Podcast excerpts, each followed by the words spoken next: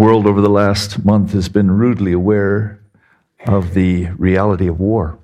With what's happened with uh, Russia and Ukraine, war has been headline news in every news channel now for a month, every single day.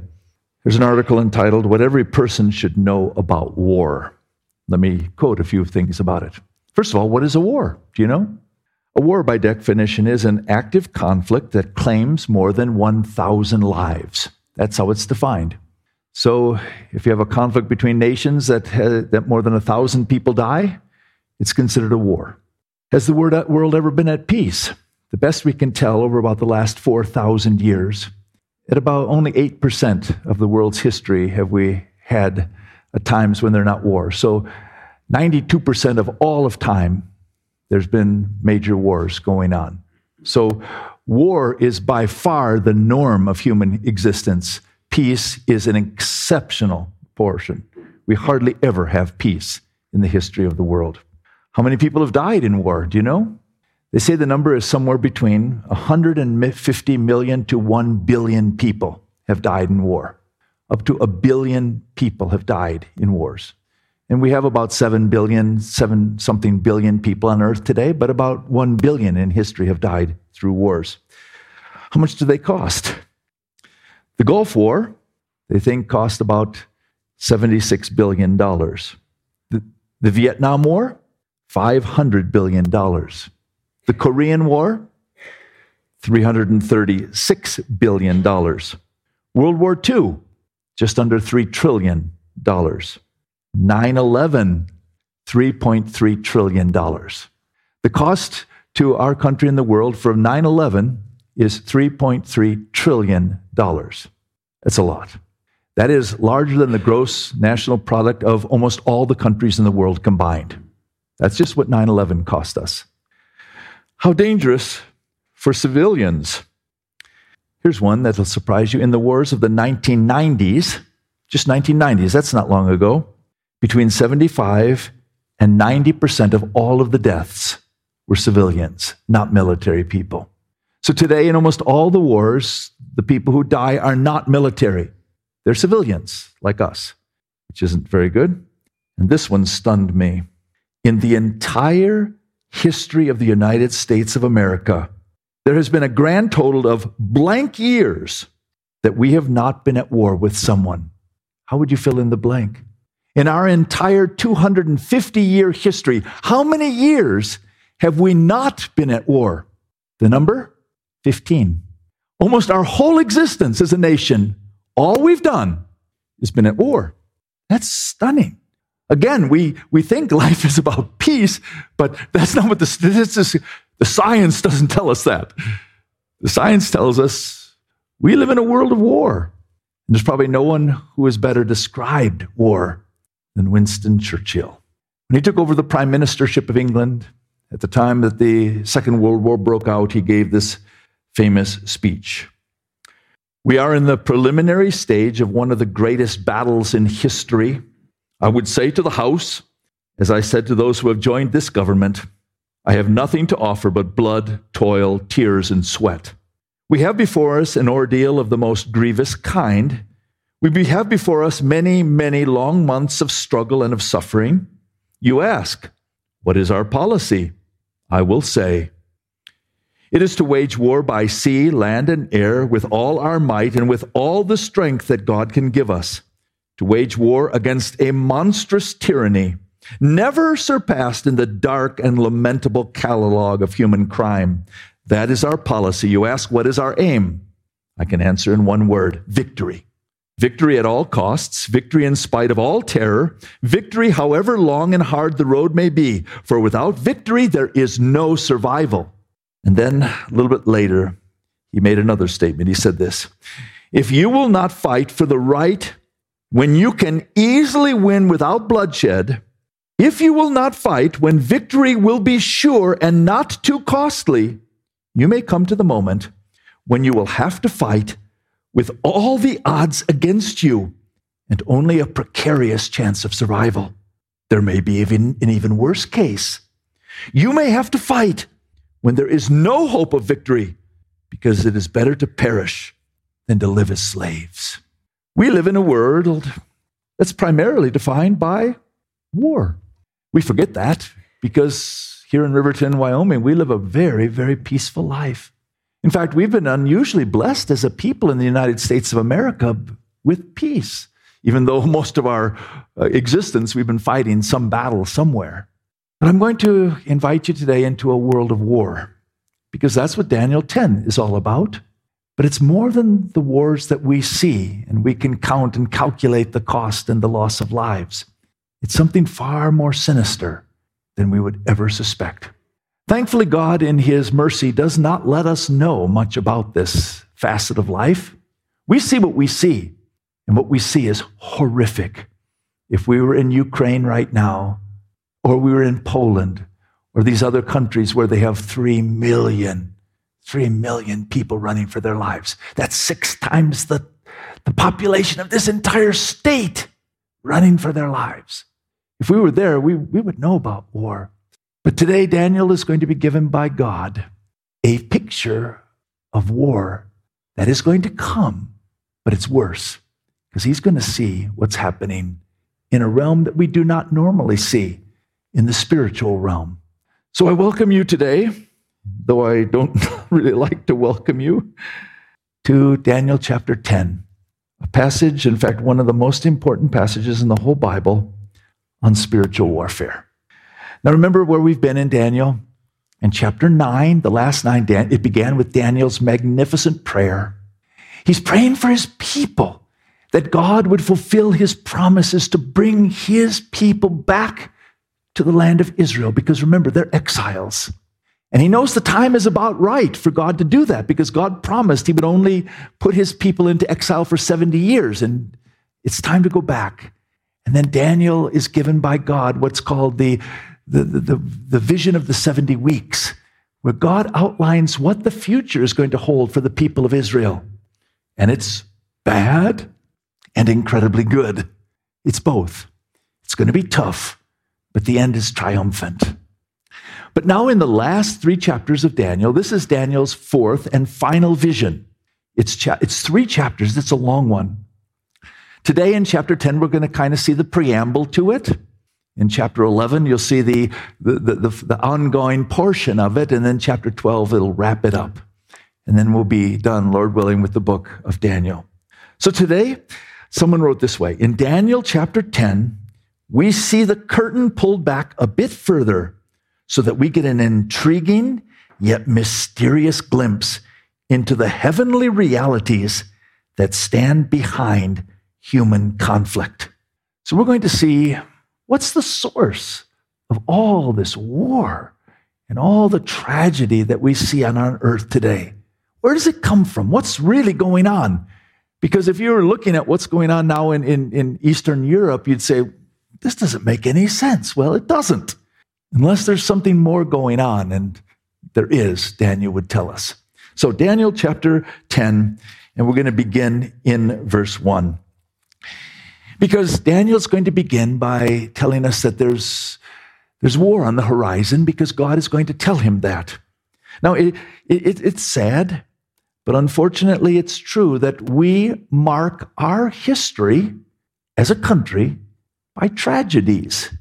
We date the start of our history through a war, the Revolutionary War, which was followed by the Spanish-American War, which was followed by the War of eighteen twelve, which was followed by the Civil War, which was followed by World War One, which was followed by the Great Depression, which was followed by World War Two, which was followed by nine eleven, which was followed by the Great Recession.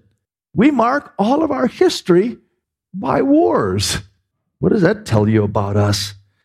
Daniel's now going to give, be given a vision of the future, and wonder of wonders, miracle of miracles, it's going to all be about war. Daniel one one. In the third year of Cyrus, king of Persia, a revelation was given to Daniel, who was called Belteshazzar. Its message was true, and it concerned a great war. The understanding of the message came to him in a vision.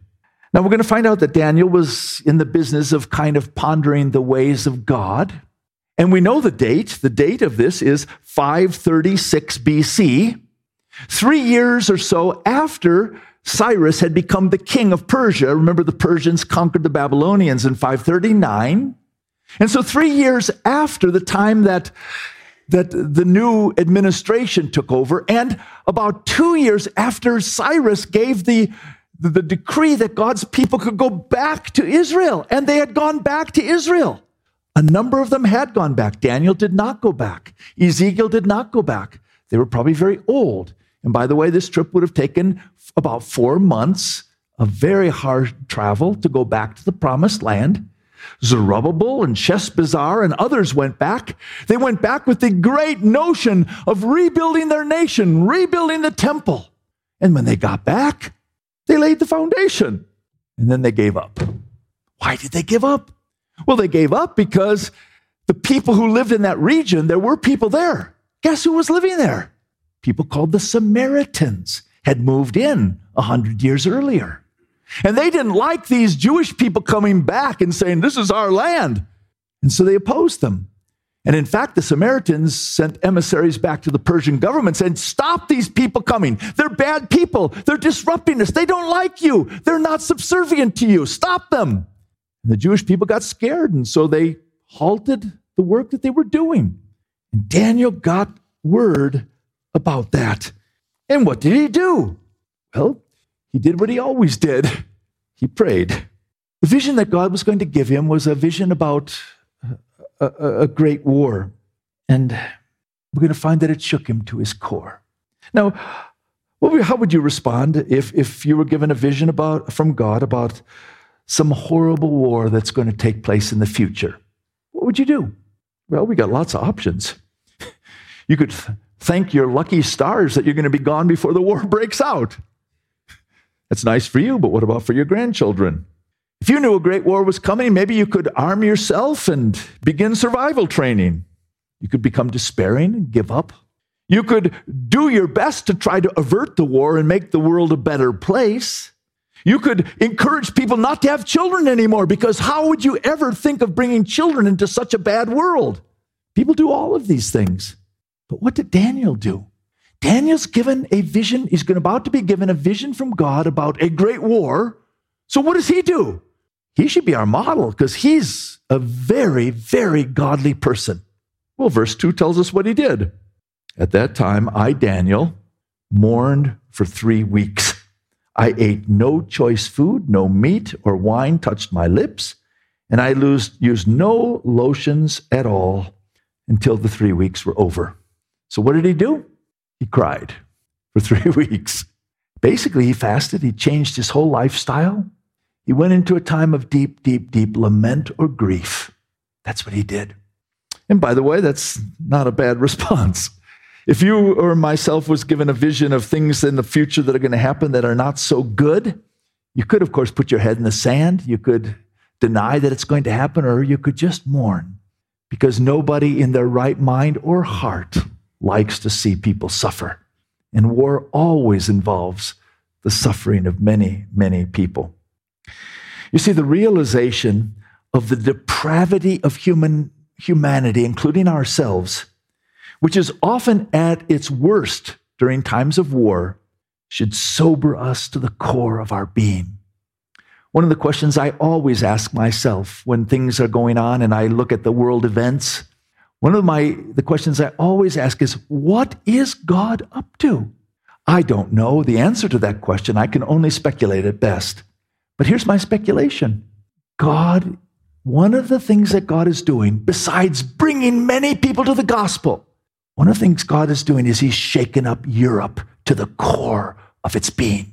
Europe, over the last fifty or more years, has increasingly eradicated God from the picture, becoming increasingly thinking that humanity is basically good, and now they're being shocked right in the face by the fact that they had believed an incredible lie. It's not true. And so that's shocking. To think right on their borders, a, a, a continent that has known so many war, war after war. Europe is basically a study of war. That's all it is, is war, people killing each other. We have less of that here, and we don't have a very good history. But Europe is worse. And maybe they had gotten into the mindset, oh, yeah, we're all nice. I guess they all came from Minnesota. Minnesota nice. And they realized, no, it's not true. All people aren't nice. Because the truth is that power corrupts people. And when you put even more power, it corrupts them even worse. We're seeing some of the incredible corruption of power and money played out right now at the cost of thousands and tens of thousands of people's lives. And so, remember, it was Jesus. Jesus was asked two thousand years ago about the future, and here's what our Lord Jesus said. You will hear of wars and rumors of wars, but see to it that you're not alarmed. Such things must happen, but the end is still to come. Nation will rise against nation and kingdom against kingdom. There will be famines and earthquakes in various places. All of these are just the beginning of birth pains. This isn't the real event yet. These are just the birth pains before the delivery of the bad stuff. As human beings, as followers of Jesus, we should live in a profound sense of pain about the reality of war, and that there is nothing this side of heaven that is completely right. And when we do experience good times, which we do, we should be profoundly grateful, which we are oftentimes not. How do we respond to human evil? Well, do we mourn? Do we lament? Do we hide? Do we deny? Daniel mourned for three weeks. But now Daniel's going to get a few more details. This is verse four.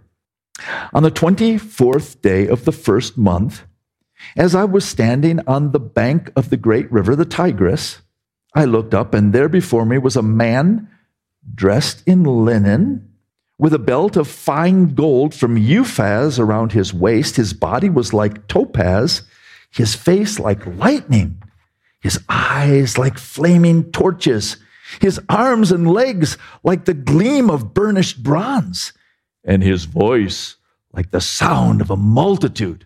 Woo. Well, Daniel tells us when this took place. This is five thirty-six B C in the month of Nisan, which would be about now, this time of the year. We find him not in on the Euphrates River, that's where Babylon is, but he's on the other great river, the one to the east called the Tigris River, another enormous river. And there he sees a man. Who in the world is this? Well, interestingly, when you look at the various facets of this man, they're pretty stunning. He's dressed in linen, which is a symbol of priestly purity, but the priest's sash, which he wears, is made actually out of gold. You see, the priest, the high priest of Israel, was made out of linen, not gold. His body like chrysolite, which is beautiful, his face like lightning, penetrating insight and glory, like radiating from his face. His legs and ar- his arms depict supernatural strength. His voice is deep and strong and authoritative. And who is this man? Well, interestingly, if you go to Revelation chapter one, verse twelve, there's someone introduced there who is just like this. And guess who that person is? Jesus. So many, many, most scholars believe that the person that Daniel first sees in his vision is the pre-incarnate Jesus Christ. Why would God do that? Well, what God's about to show Daniel is not very pretty, and to give him the strength and the hope and the endurance to face it, what he's about to see, he gets to see Jesus. Anyone else get that? Dan, um, Paul got that, remember? Paul, an ardent, zealous Jew, killing people for the cause of Judaism, is given a personal vision of Jesus Christ. Jesus says, Paul, it's good you get to see me because you have no clue yet what you're going to have to suffer for my name. And Paul willingly suffered. Paul, what, he was an incredible person. How do you do that? Well, he saw Jesus. He said, hey, they kill me now? Great, I get to go home. I get to say, I've been to heaven. I know what's there. I know, G- I've seen Jesus. In fact, Jesus is the one who taught me. I've seen the resurrected Jesus. You couldn't kill Paul. Impossible. He was already dead. He'd already been to heaven. So he said, it's, you want to kill me? That's fine, but it's better for me to, I'd rather go home. When God gives insight, like he gave to Daniel, like he gave to Paul, like he gave to John, Jesus usually shows up. Wow, and that's what he did here. And then in verse seven, we see, I, Daniel, was not, was the only one who saw the vision. That's like, remember with Paul. Paul saw the light and the voice, Saul, Saul, why are you persecuting me? But the other people didn't. And here's what happened here. Those who were with me did not see it. But such terror overwhelmed them, they fled and hid themselves. They didn't see, but they felt it. So I was left alone, gazing at this great vision. I had no strength left. My face turned deadly pale, and I was helpless. Then I heard him speaking, and I listened to him. I fell into a deep sleep, my face to the ground. Well, Daniel, you know, is a very, very important person, one of the most important people in the entire world at that time. And, of course, he had an entourage with him. No surprise there. And when Daniel was given this vision of who may have been Jesus himself, he saw it, but his entourage did not. But they knew something was going on, and they were so terrified they went and hid themselves.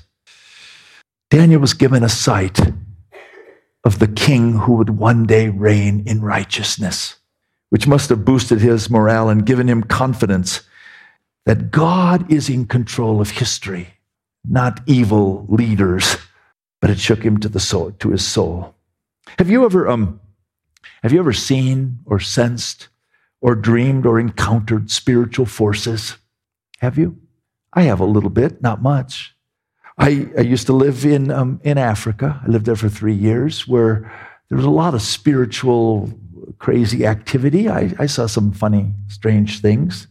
Of course, the Bible says, don't have anything to do with bad spirits, the occult, or mediums or spiritualists. Don't mess with that stuff because there's real power there and it's not good. Don't mess with it. And in fact, some fear is probably pretty good. It protects us. And there's certain things we should be afraid of. And this is one of them. Well, Daniel now, before the vision is going to be given to him, he has a, a picture of one glorious one in heaven, probably Jesus, that bolsters his confidence in about what in, in what he's about to see. And what does he see? Well, this is in verse ten. Here comes, he's got this vision, and now he is touched by an angel. I think there's a T V program by that title. Verse ten, a hand touched me and set me trembling on my hands and knees. He said, this is probably someone different. Daniel, you who are highly esteemed. In other words, you are, um, actually the word means you are coveted by God. Can you imagine? Daniel, you who are coveted by God. That's how great this man is. Consider carefully the words I'm about to speak to you and stand up, for I have now been sent to you. And when he said this to me, I stood up, trembling. This is probably an angelic being, an angelic ministry to Daniel. He he touches him. I guess you call that celestial first aid, because Daniel's scared. He, he's he's shaking. And the angel says, "Settle down, Daniel. God, you're really special to God." You see, the touch of the angel is not frightening. It's strengthening. It's heartening. Now, by the way, uh, a little word about angels. The Bible speaks about angels quite a bit. Who are they? Well, angels are created beings. They're not eternal. They're created. And apparently, the creation of angels preceded the creation of the world and any other human beings. Angels, the Bible tells us, they marvel at God's creation. When they see what God did, they marvel, but angels do not procreate. And yet the Bible tells us that they number in the millions and millions. It's really too many to count. Angels are powerful, but they're not omnipotent like God. They are intelligent, but they're not omniscient like God. They are spiritual beings, but they can take on a human appearance. One of my favorite verses, and I hope it's favorite for you too, it says, do not hesitate to show hospitality to people. As Christians, one of the things we should often do is show hospitality to people. Why? Because some of you have entertained angels and you don't even know it. If you had an opportunity to give a meal to an angel, do you think you'd do it? You may have that opportunity. You may have had that opportunity. You may well have fed at your table or taken out to eat or shown kindness to an angel. You didn't even know it. Angels are very, very important. They can take on human appearance. Angels are invisible, but they can become, they're both visible and invisible, but they're not omnipresent. That's why people sometimes say, I have been, Satan was tempting me. No, he didn't. Satan never tempted you because some, Satan is an angel, a fallen angel. He's not omnipresent. I don't think he's messing with us. He's got far bigger fish to fry than us. We are tempted by demons, but not by Satan. Because there's only one of him. And obviously, where was he when, when Jesus was here on earth? Hounding Jesus at every turn. Because, of course, there's no one he hated like Jesus. Angels are sometimes mistaken for deity. That's wrong. Angels should never be worshipped. Angels, the Bible tells us, have emotions, and they're, they're majestic, and their appearance is, is terrifying. They are not infantile or feminine or cute or cuddly as we picture them. You know, they've got little, their little, the big tummies and little wings and cute cherubic faces. Can you imagine with something like that? And the first words you find in the Bible over and over again is, do not be afraid. You'd be afraid of a little thing, a little pudgy little thing like that? No. That's the, and of course, one that's really wrong is people say, oh, when you, when a, especially a child dies and they become an angel, that's, that's demeaning. We are greater than the angels. Human beings are the highest of God's creation, not the angels. One day, the angels are going to look at us and they're going to envy us.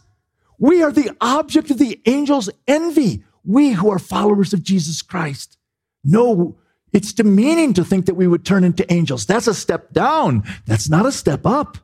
We are made in the image of God himself. And we are recreated in the image of Jesus. There's nothing greater than that in all the cosmos than to be remade, clothed in the righteousness of Jesus, faultless to stand before the throne of God. The touch of an angel we hear here is, um, is, is comforting and strengthening. From this passage, we learn that the presence of angels may be felt even if it's not seen. We can see from this passage that the presence of angels can take your breath away. And sometimes angels are sent by God in response to our prayers. And angels are involved in, we're going to see now, in cosmic conflict. Over and over again in the Bible, at the most important The most important passages in the Bible, who are there? The angels. In the Garden of Eden, we find angels. When God delivered his people from slavery in Egypt, we find angels. When God gave the law to Moses, there are angels there. When Jesus came to this earth, his incarnation, there are angels there. When Jesus was tempted, there are angels there. When Jesus was in the Garden of Gethsemane, pouring out his heart before he was crucified, there are angels ministering to him. At Jesus' resurrection, there are angels. When Jesus ascends into heaven, there are angels. And there will be angels when he comes back again.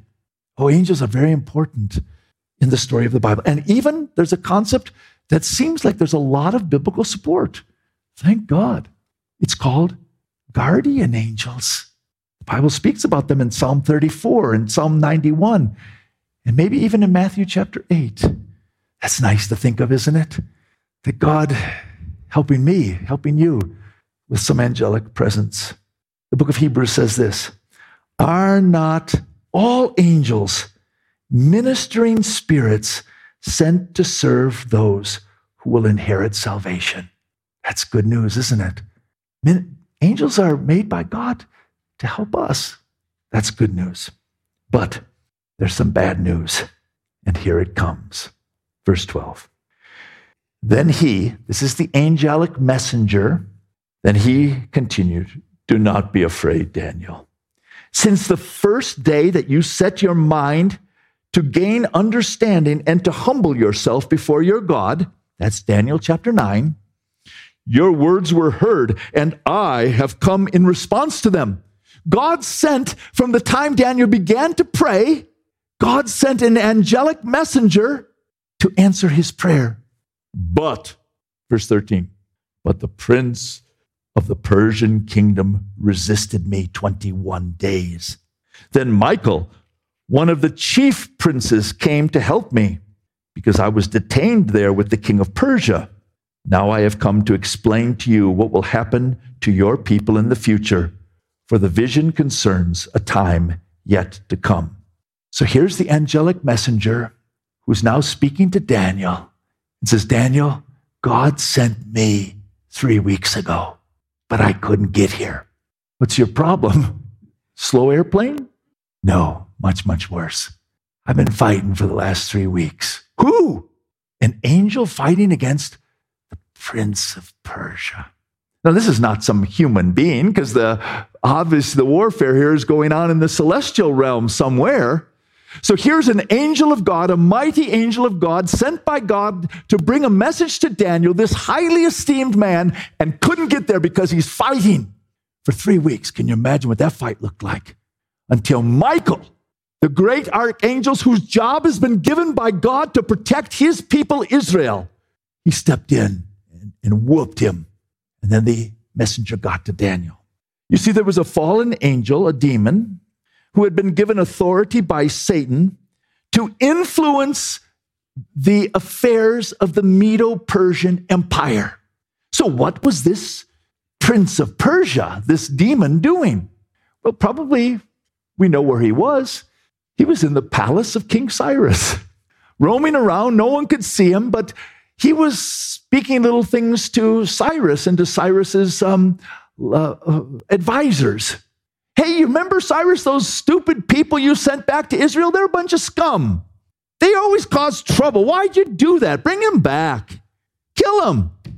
And all kinds of suggestions. And here's this angel fighting against the prince of Persia, the angel of God trying to do the opposite, strengthen God's people, build them up. And then there's this demon fighting, saying, no. Until Michael, the great archangel, the, the defender of the nation of Israel, comes, steps in, and whoops him. That's what happened. Wow. Um, when Michael came to help him, the angel was finally able to complete his journey and to bring the message of encouragement to Daniel. Michael appears to have had special responsibility to care for the nation of Israel. Whoa. Well, that's a pretty scary thing. Though we seldom acknowledge them and we seldom see them, there are spiritual forces, both good and bad, that are waging vicious war in the heavenlies, impacting life here on planet Earth that we do not see. Now, the Bible tells us a good deal about demons. And this is, by the way, one of the only passages in the Bible that we have both angels and demons together. Demons are also created beings. Apparently, demons began their existence in innocence. And at some point, they chose to follow Lucifer, probably an archangel, and they became rebels against God and thus demons. As demons, they are under the authority of Lucifer or Satan, who is a, a murderer and a liar by nature, who the Bible tells us exercises his power over the whole world. In fact, this is Satan's world that we live in right now. Thankfully, there's a God who's sovereign over all of that. He's the great deceiver. He's the schemer. And his most diabolical thing is to be the accuser of God's people, Christians, and to destroy us. Demons carry out Satan's orders. They oppose God's purposes. They seek to thwart the mission of Jesus unsuccessfully. They engage in all forms of temptation. They oppose the spiritual progress of God's people. They inflict disaster, disease, and even death. They can inhabit and even take over human beings who are demonized, or we sometimes call it demon-possessed. It's pretty scary. I remember one time I was in a place called Yad Vashem. Yad Vashem is the Holocaust memorial in Jerusalem. And of course, it's a horrible place. But if we don't remember, we're liable to do it again. And I remember going through Yad Vashem, which I've been through many, many times, And I got to the other end, and I was walking with our guide, who was Jewish. Alan Rabinowitz was his name. And as we talked about it, just deeply sobered by what we had seen, he said, you know, Tom, it just doesn't add up. Because, of course, he knew the sociological reasons for the Holocaust and the political reasons for the Holocaust and the economic reasons for the Holocaust. But when you add those all together, it doesn't make any sense. The math doesn't add up. You know why? Because the most important reason of all, he did not know. It's the spiritual reason, because it just doesn't add up, because it doesn't. And so the chapter ends in this way. While he, that's the angel, was saying this to me, I bowed with my face toward the ground and was speechless. Then one, the one who looked like a man touched my lips, and I opened my mouth and I began to speak. I said to the one standing before him, I, before me, I, I'm overcome with anguish because of the vision, my Lord. I feel very weak. How can I, your servant, talk with you, my Lord? My strength is gone and I can hardly breathe. Again, the one who looked like a man touched me and gave me strength. Do not be afraid. Daniel, remember, you are highly esteemed. Peace. Be strong now. Be strong. When he spoke to me, I was strengthened and said, Speak, my Lord, since you have given me new strength. So he said, Do you know why I have come to you? Soon I will return to fight against the prince of Persia. And when I go, the prince of Greece will come. So this spiritual warfare is not going to stop. But first, I'm going to tell you what is written in the book of truth. And what is that? That's the next chapter of Daniel. No one supports me against uh, uh, no one supports me against them except Michael, your prince. And in the first year of Darius the Mede, I took my stand to support and protect him. So Daniel's given a, a, a glimpse into the realm of spiritual warfare. Um, I suspect most of you have encountered things in your life that you go, something else is going on here. I remember it happened to me back in nineteen ninety-two. My little three-year-old daughter came down with cancer. And she was she almost died many times. She went through two and a half years of chemotherapy. And I remember looking at that little tiny body, almost dead, and saying, why? I mean, for me, I, I, I would certainly have deserved that. But this little thing, what's going on? What are you doing? Why this little child, three-year-old, so ravaged with horrible things? Why? Well, there's a war going on. We forget that we're in a war. We, I, I don't like war. I hate war. I love peace. I want to live a nice, peaceful life, and I want everyone to live a peaceful life, but that's not reality. We should know that. So what is God trying to teach us as we leave this morning? One, unfortunately, sin has consequences, and judgment is coming. God's going to tell Daniel that judgment is coming for his people because they have disobeyed him, and judgment is coming for us too. Why? Because God is holy. He's just. And he has a well-thought-out plan to completely bring an end to sin and suffering and usher in his righteous rule. And thankfully, God sets limits on seasons of evil. Maybe we're in such a season right now. Who knows? This one's interesting. I just pondered this a lot this week. Leaders, political leaders, religious leaders, educational leaders, leaders, cultural elites, entertainers, business tycoons, et cetera, are targets of Satan and his demons. If we take the Bible seriously, we should not be stupefied, that is, shocked, when leaders do stupid things. And we should be far less likely to put any leader on a pedestal, because leaders are particularly stupid, because we're targets of demons. That's what the passage is about. So what we do in this world, we're so stupid. I don't know how to say this any other way. We put people with power on pedestals, not realizing that they are not worthy of being emulated most of the time. They've just got huge targets on their chests. When we see our leaders, both parties, and you scratch your head, where in the world did that come from? We should know. When they do dumb tweets or ma- magnificently evil decisions, when they have like a good Catholic background, for example, we go, what? They're targets. They're pawns. So what should we be doing? First of all, don't put them on pedestals, please. Don't put me on a pedestal. What should we do? The Bible tells us. First of all, Paul says, first of all, pray for them. They're targets. I'm a target. You teachers, you're targets. Anyone who leads people, you're a target. We need prayer. They need prayer. They don't need pedestals. We need prayer. And we see these leaders of all kinds being corrupted by power and money. We need prayer because they are targets. And they're pawns in a cosmic war. Most of them don't have a clue what they are doing. They don't have a clue. We should, we have to acknowledge that the world of angels and demons is real. Someone re- named Ronald Knox said this: "It is so stupid of modern civilization to have given up believing in the devil when he is the only explanation of it." Many things we can't explain. The only explanation you can come up with is there's somebody evil out there, something evil going on.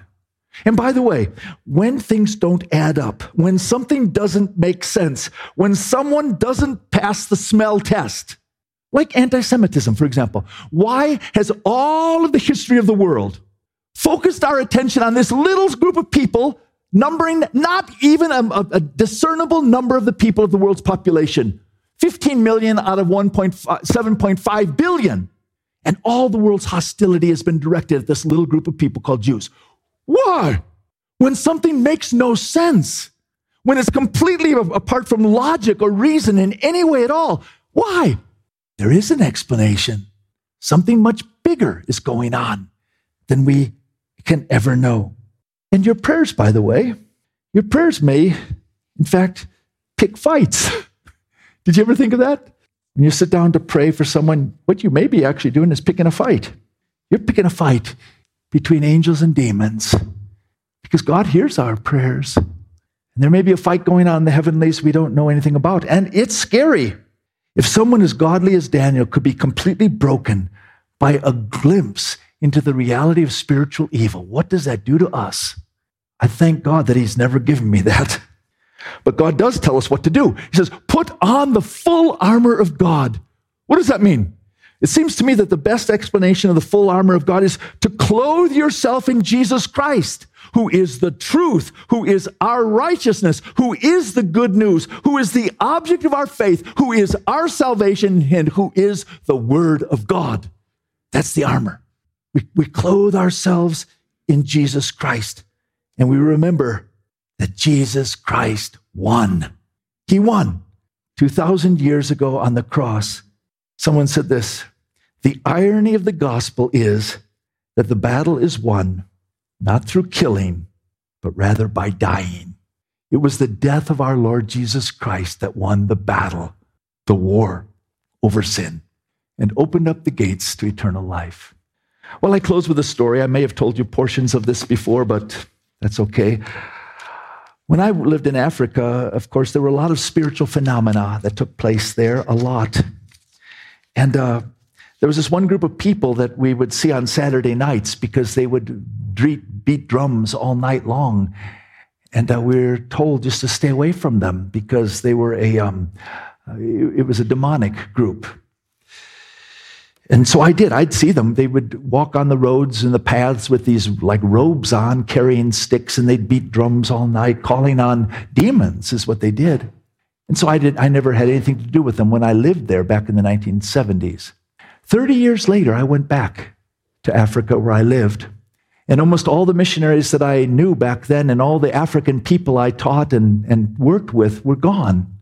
But there was one missionary left, and I went to visit him. And I asked him, what are you doing now? He said, well, I'm working among the Zionists. That's what they're called, or Amazioni. I said, that's witchcraft. He said, yes.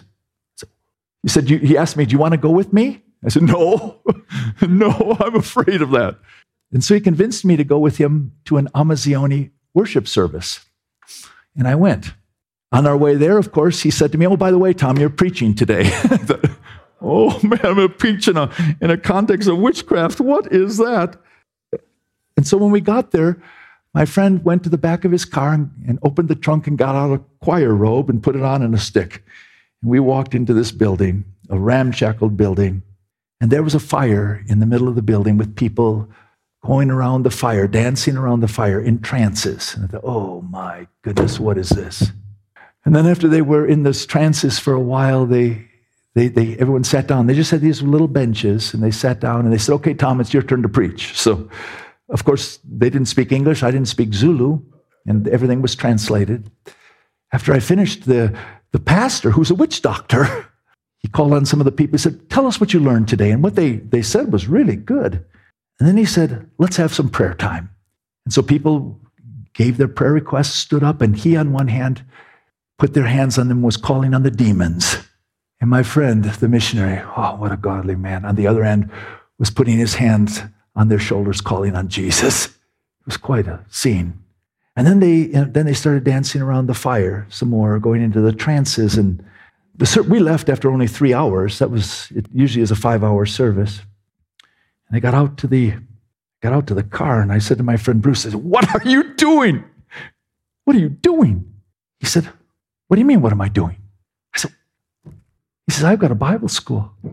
I think he said, I have two hundred of these leaders in my Bible school. I'm teaching them the Bible. And I said, aren't you afraid? He said, no. And he said to me, he said, and by the way, the number of Amazioni is somewhere between fifteen and eighteen million people in Southern Africa. And he said, Tom, uh, so because you're afraid, you're going to let fifteen to eighteen million people go to hell? He said, I'm not doing that. And then he says, doesn't the Bible say, greater is he who is in you than he who is in the world? And I felt about as big as a worm, because I was. I said, oh, thank God for people like you who are like Jesus. Let's pray. Oh, Heavenly Father, by the power of your Holy Spirit, in the name of the Lord Jesus, may you help us to walk like Jesus walked. As we walk from this building, as we walk in our lives every day, without fear, but with true humanity, knowing that you are greater than anything we'll face in this world. In Jesus' name we pray. Amen.